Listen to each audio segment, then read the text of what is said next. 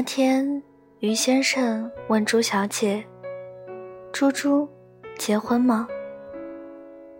朱小姐知道只是一句玩笑话而已，可心还是被什么触动了似的，哭得一发不可收拾。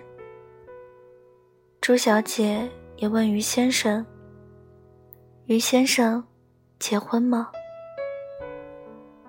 于先生斩钉截铁地说：“结。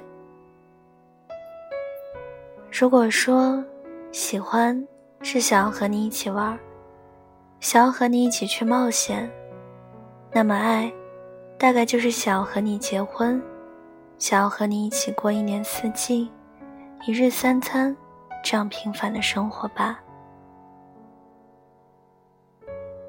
我一直在思考。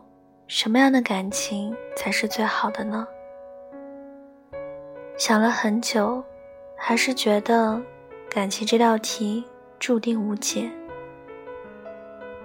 见过那种分分合合的感情，也见过那种将就的感情，也见过那种暧昧的感情。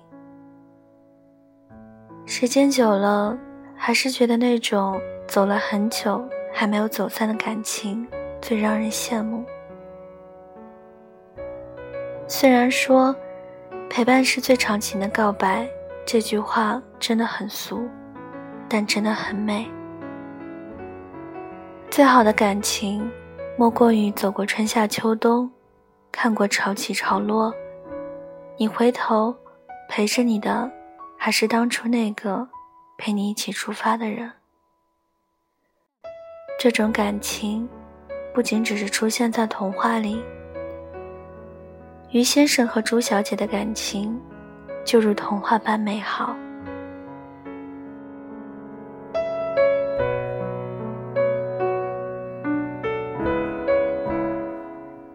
于先生爱打篮球，他喜欢在周末或者下班后约几个朋友在球场打几场球。有一次。于先生打球的时候不小心扭到了脚。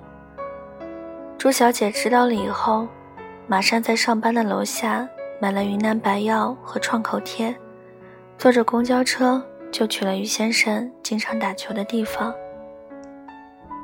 于先生看着一路小跑过来的朱小姐，一脸宠溺地说：“傻瓜，不是都和你说了没事的吗？”朱小姐牵着于先生的手说：“走，我们回家。”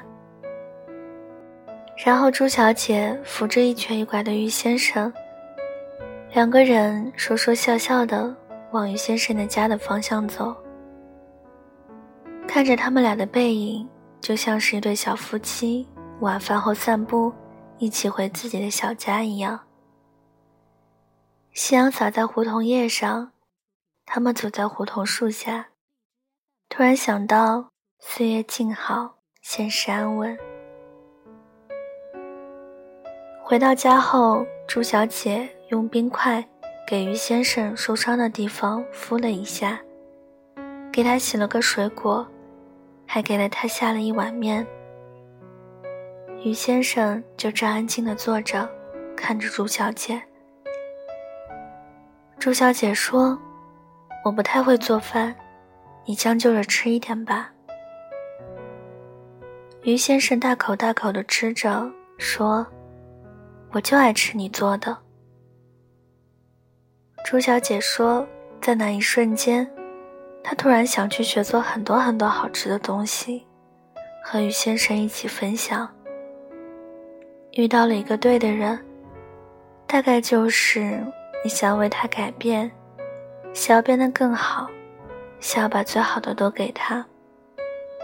所以，就算以前不会做饭，习惯了点外卖，也可以为了一个人洗手做饭，只为等他归来。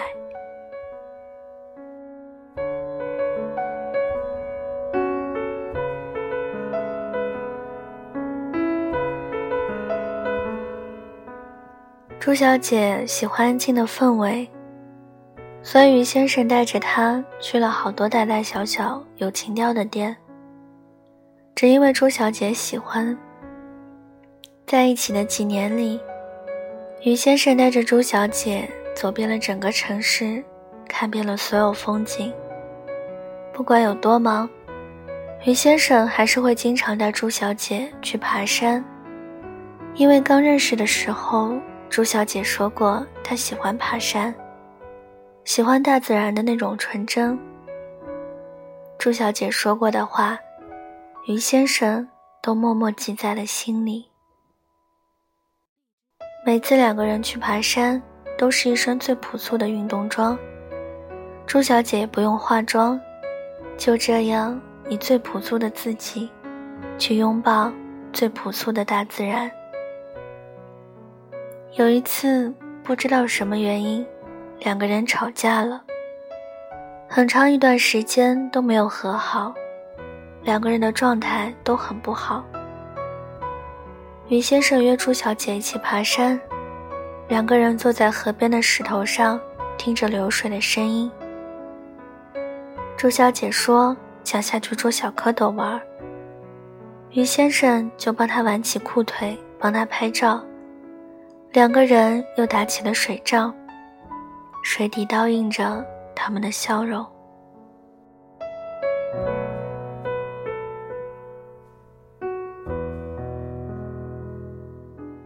朱小姐说：“不知道为什么，只要和他在一起，就感觉自己开心的像个小朋友，那种感觉很美好。”于先生说：“每次看到他傻里傻气，样子就特别想笑。看到他开心的像个孩子，我就很开心。遇见他真的很美好，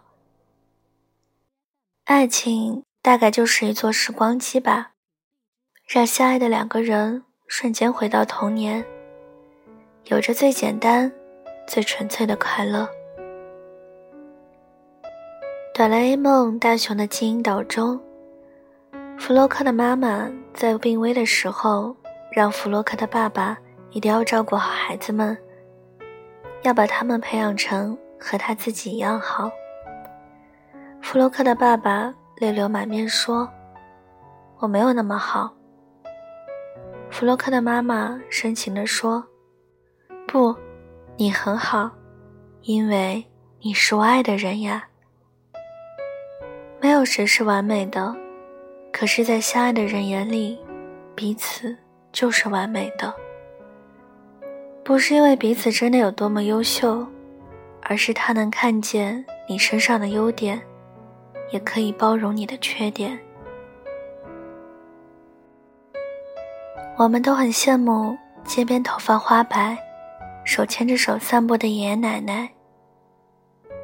每次看到这样的场景，我都会想到于先生和朱小姐。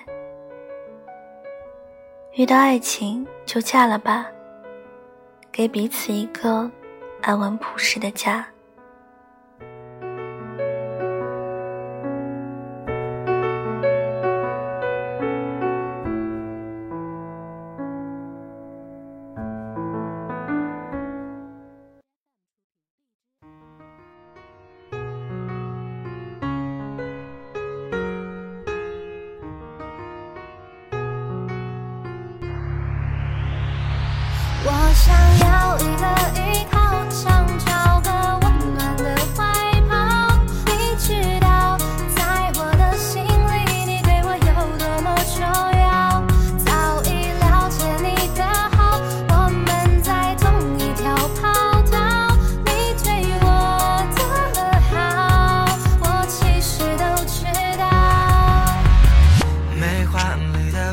掉没华丽的符号没华丽的外表没太多的骄傲只想给你依靠想给你个拥抱。不要逃你就是我这一生想追求的美好。我想找个机会向你表白，倾诉我心中的无奈。无论这结局是否美好，都想有你存在。无论现在，无论将来，无论未来，你何时会明白？我可以为你挡风遮雨，然后转身默默离开。对你的爱，还是始终保持无可替代，没有太多的意外。我只想保持住这一份纯真的偏爱，一起走向属于我们未来的那片天。我想要一个依靠，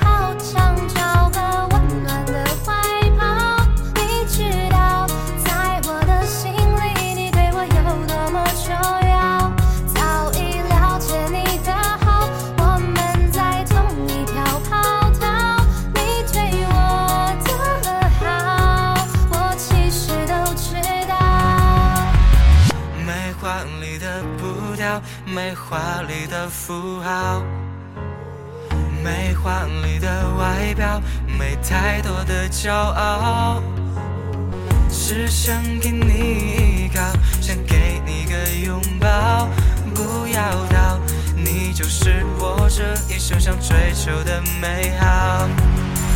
我想说，你全都明白，明白我对你的爱。我们之间从来没什么能把我们阻碍。从过去直到现在，从现在直至将来。就算你失去了方向，请放心，我一直都在。不要害怕对我依赖，我将永远不会离开。包容你的小脾气和你偶尔的小无赖，把一切抛出在外，你我都共同期待。我们的爱情字典里没有 say goodbye。我想要一个依靠，想找